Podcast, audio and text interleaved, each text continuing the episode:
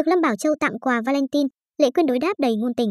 Giống như các cặp đôi khác vào ngày lễ tình nhân, ca sĩ Lệ Quyên cũng nhận được quà từ bạn trai soái ca Lâm Bảo Châu. Năm nay, anh chàng dành tặng cho nữ ca sĩ một bó hoa với 500 bông hồng tượng trưng cho tình yêu bền vững. Sau khi nhận được quà Lệ Quyên cũng nhanh chóng khoe với mọi người khiến ai nấy đều hết sức ghen tị. Anh ấy nói rằng, anh chỉ có trái tim tặng em thôi. Điều tuyệt vời nhất anh tặng em là đủ rồi.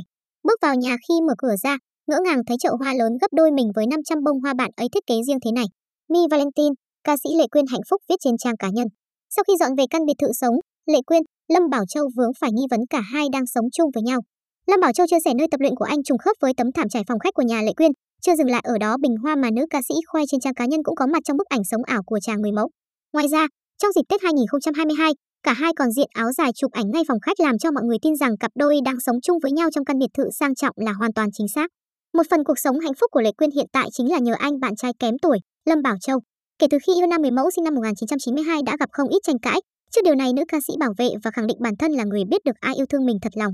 Chưa dừng ở đó, nhờ bạn trai mà Lệ Quyên cũng nhận được lời khen ngày càng trẻ trung hơn so với tuổi.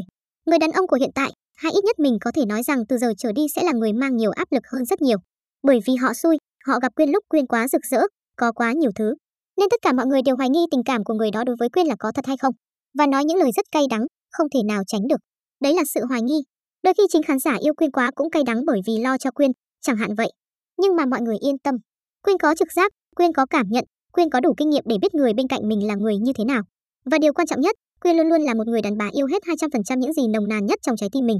Có lẽ không lý do nào mà người bên cạnh không cảm nhận được là Quyên đau khổ. Mọi người cứ yên tâm, nữ ca sĩ tâm sự.